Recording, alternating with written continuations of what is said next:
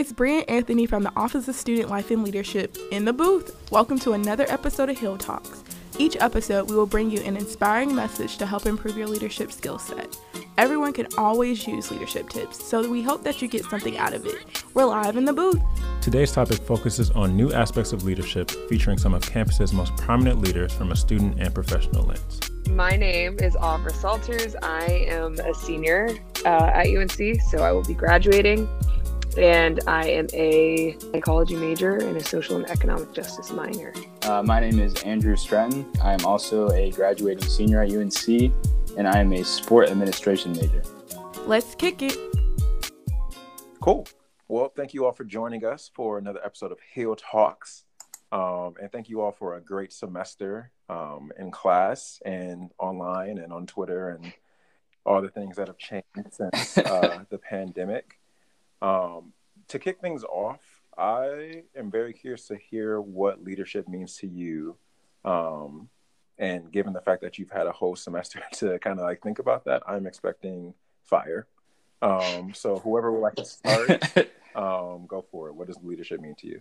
Oh man, I guess I'll kick it off. The one thing that I came in pretty much after the second week that I found was that leadership doesn't really derive from like a position or a title, but rather like the ability to unite people around a cause or goal. I'd say it's like, it implies putting the cause above yourself, and rather than working towards, you know, like a status or an award, it's believing in like the common goal that you're working towards. Like satisfaction only when the collective has met what they set out to accomplish, not just like the leader or a select few accomplishing their goals. And it involves not necessarily like shaping others, but bringing out what capabilities they already possess and working them into the team. So you should be able to identify strengths and where they fit into a collective. And putting all this together, just leadership is more than just an individual. It's the act of contributing to a movement. Come on, Andrew, with the bar. All right, who's next? You said you wanted fire, man. You brought it. It's you. I can go next. I definitely agree with everything that Andrew said. I kind of think about this question, I guess, a little bit differently. I guess it would reflect the state of mind that I'm in currently. But throughout the semester, I think something that was really drilled into my learning was that leadership is really about being like a guide in some sort of way for other people, and that it's like you are a guide or a soundboard or a facilitator, or like you are what that person needs you to be at the time that they need it.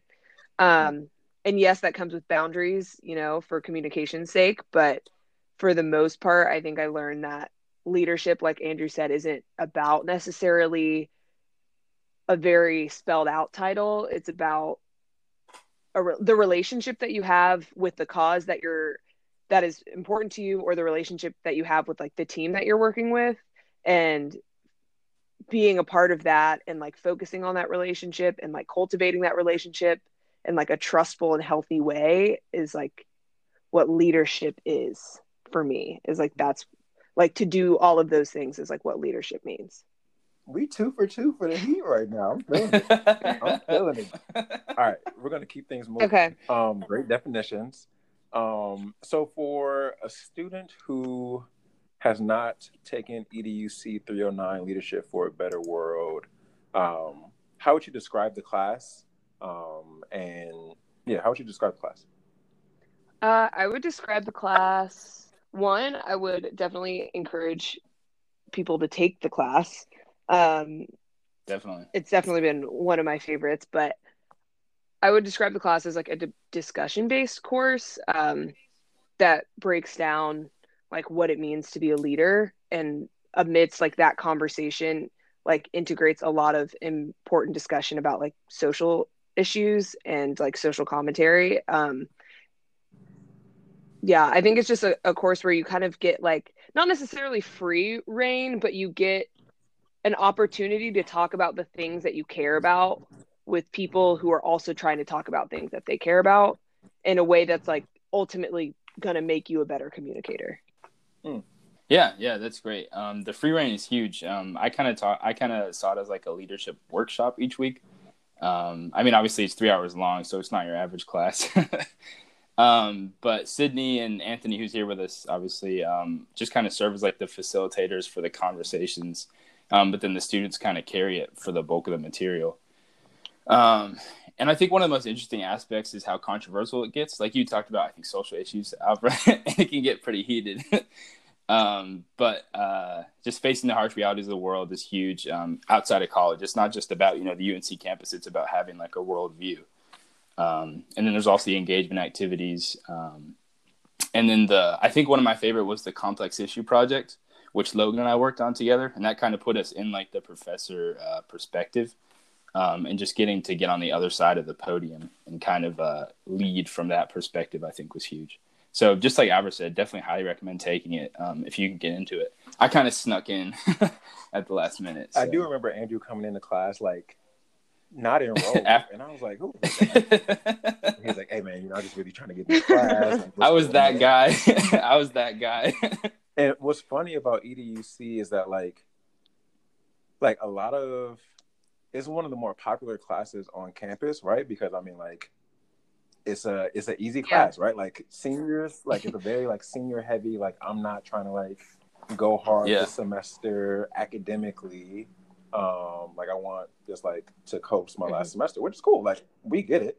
But at the same time though, like I think that the expectations of it being an easy class, combined with just like our approach to it, we really just try to make it like as impactful as possible while still hoping that everyone like gets a good fit.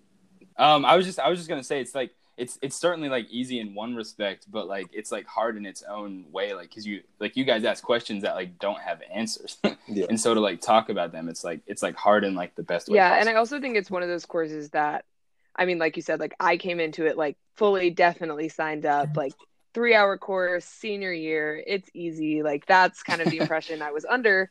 But I think you and Sydney both do a really good job of being aware that is kind of people's impressions of it, and you just do a really good job of like kind of catering to that, but also pushing us to actually participate and be a part of a conversation.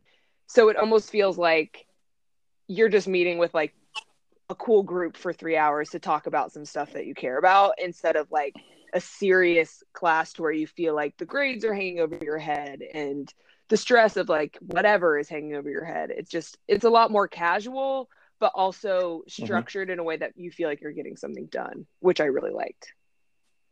Yeah. I like the fact that you all mentioned that it's easy in a certain respect, like in comparison to other classes when it comes to like assignments and stuff like that. But even the assignments push you in a way that's different, or just like causes you to have a different train of thought.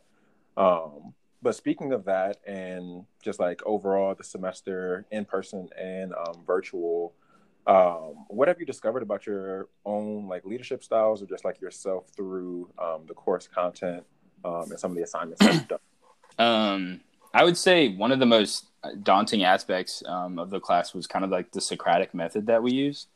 At first I was a bit worried because public speaking hasn't always been my strong suit, I'm sure, as you've found in the class, but I was able to learn about myself in that I found as a leader, I tend to kind of observe and evaluate a little bit, team members and how they stand and how they feel. And then, so I would let classmates answer first, and then in my response kind of lead with a synopsis of their points and then relate it to my own thoughts. And it kind of showed that I was like listening to them and truly heard them, and showed how they're important in the team, because members want to be heard and noticed. And this is why collaboration resonated with me out of the 7 C's, capitalizing on team member strengths and points, and class on the social change front. I think for me, a little bit different than Andrew, I have never had a problem with not talking. Like talking has always been something that I've been very comfortable with. Take that with what you will. But what I liked is that like engaging in conversations like that is something that I would do all the time at any point in any day forever. But it was really interesting to me because it wasn't a group of people that like you typically have those conversations with people that you know really well. And I think having those types of conversations with people that you don't know really well was able to teach me like, not only lessons on like active listening, but also really drill in how important like empathy and that like part of my leadership style going forward, and just I think leadership in general, that like trust is really important. And I think this class was, we didn't necessarily talk about trust, but I think there was this like kind of air of just automatic trust that we all gave to each other, because we were all sharing very personal things and like sharing very personal views. And I think like part of being a leader, in my opinion, is like being able to have that trust with the people that you're leading with them and knowing that they have it with you. And so I think that that is something that like I've definitely learned to appreciate much more from the course. Yeah. And I think that your class, mind you, this is my first year at UNC. But from what I've gathered from past 309 classes is that it hasn't been the most diverse in terms of perspectives and stuff that was coming in. And I think that you all, from like a visible diversity standpoint, but as well as like your experiences, were able to bring a lot of different things to the table, and a lot of different perspectives that like made not only like you all think about what each other was saying, but like Sydney and I will oftentimes like go home and like text her and be like, hey, you remember what Andrew said about X, Y, and Z? Like, man, that's kind of crazy. Like, you know, so we were really like take home a lot of the conversations that we were having in class and like really try to like reflect on them as professionals, as well as just like people and stuff too. So kudos for you all for making us enjoy educating you all about the social change model and stuff. So with that, you two are graduating, right? Congratulations to you all and the rest of the class of 20. How do you plan to incorporate what you learned from this class, as well as like the leadership opportunities that you've had on campus, whether it be your sports clubs, fraternities, sororities, anything of that nature, and connect that to life outside of North Carolina or UNC specifically? Ooh, that's loaded. That's a lot. That's a big question. One of the things I learned from the course is that being a leader doesn't resolve around position or a title. So, and through studying the 7 C's of Change, which is like we harped on like every week, I found that anyone can lead at any level in a company. It doesn't take a corner office to practice congruence or citizenship. But they are cornerstones, so to speak, of the social change model. So I applied this with a bar, Andrew.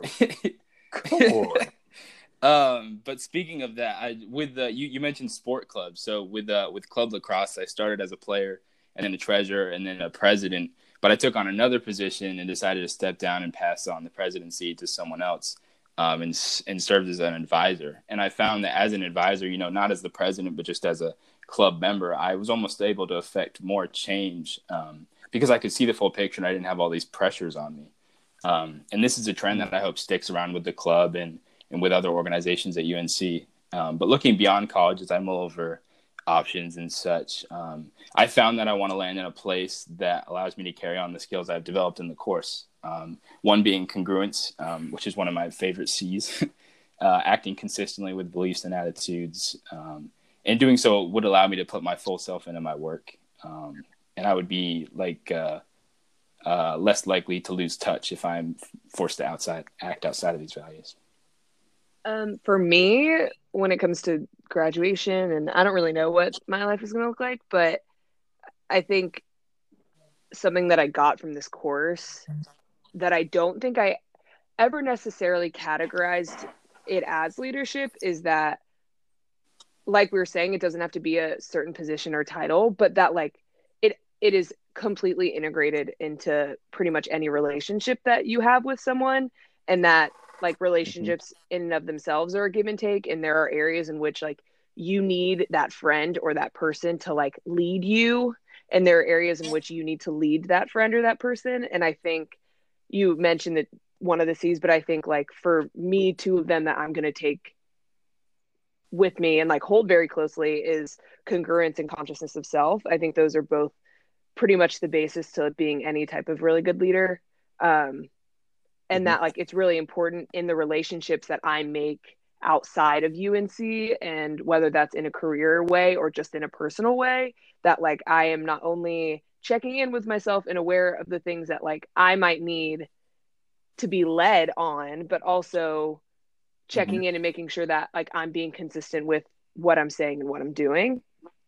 Because I mean, there's the cliche of saying like you lead by example, and you know, like cliches are cliches for a reason. And I think when you are congruent, like you are leading by an example, because nobody is going to take you seriously if you're saying one thing and doing something else.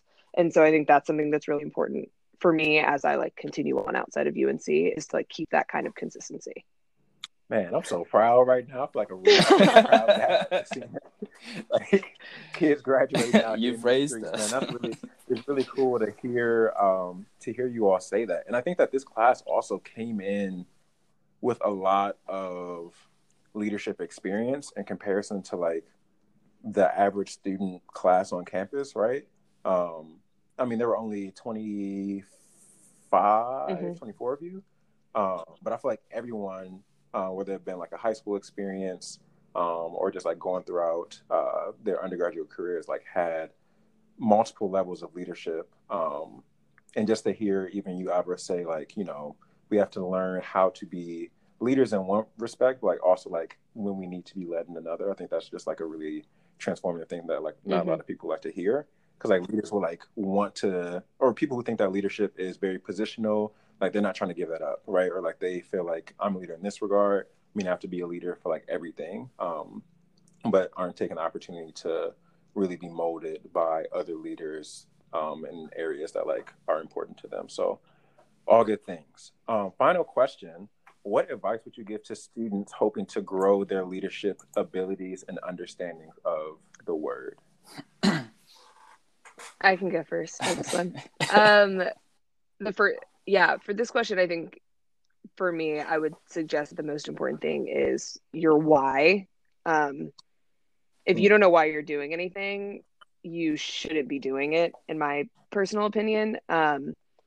And so I think it's really important to start at first, like think about all of the things that you care about, and you separate them into boxes or however you want to do it. And you go through and you articulate why you care about those things and why you're willing to put yourself through effort to do those things, I think is like the first stage of being a leader. Because if you can't give a moving argument to somebody else on why they should care about what you care about, then it's never going to go anywhere. And also kind of on the same train as what I answered to the last question, is that like by addressing your why, you're also really checking in on yourself. And I think addressing your why is something you do at the beginning, but you should also do throughout, because oftentimes your why can shift and you need to be checking in and making sure that what you're doing is best for you at the time. So just like consciousness of self, knowing your why, and just like trusting that if you are trying to be as aware as you can of yourself, that like things will happen. Yeah, definitely. I mean, that kind of goes around what I was thinking. It's kind of around the same route. The word I would use is passion. I would say build your growth around your passions. I slowly learned this over the past several years, developing my skills and projects. But it was definitely formalized within the first couple weeks of 309 when we discussed consciousness of self, which is simply, you know, self-awareness and personal reflection. But I came into UNC on a personal level. I came into UNC as a pre-business major, and because I enjoyed running businesses out of my room in high school and that sort of thing. And I figured business was like a stable career path. But then I was introduced to the sport admin major and made the switch because sports is where my passion is at.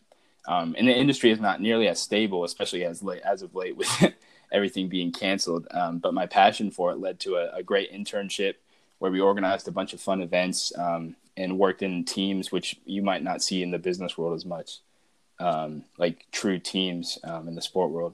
And the hours were long and the reward was only the event itself, but the passion the team had was huge. So if you're starting out at UNC or wherever you are, really, I would just take this podcast as a sign to take a minute to truly self-reflect and figure out what motivates you. For me, it was it's the chance to see a group I contributed to or led succeed in pretty much any capacity. And this got me involved in club lacrosse, QAB, Carolina Athletic Association, and my internship. But I think if you can define what motivates you, you can grow into a great position, and it'll be very meaningful. I have one more thing that by you saying that made me think of it. If you're, I don't know, like this is what I said as a whole in advice is that, like, when you care about something, failing sucks. And so when you care about something, like, it's really, there's a high chance that it doesn't work out, but you want to make sure that failing is worth it.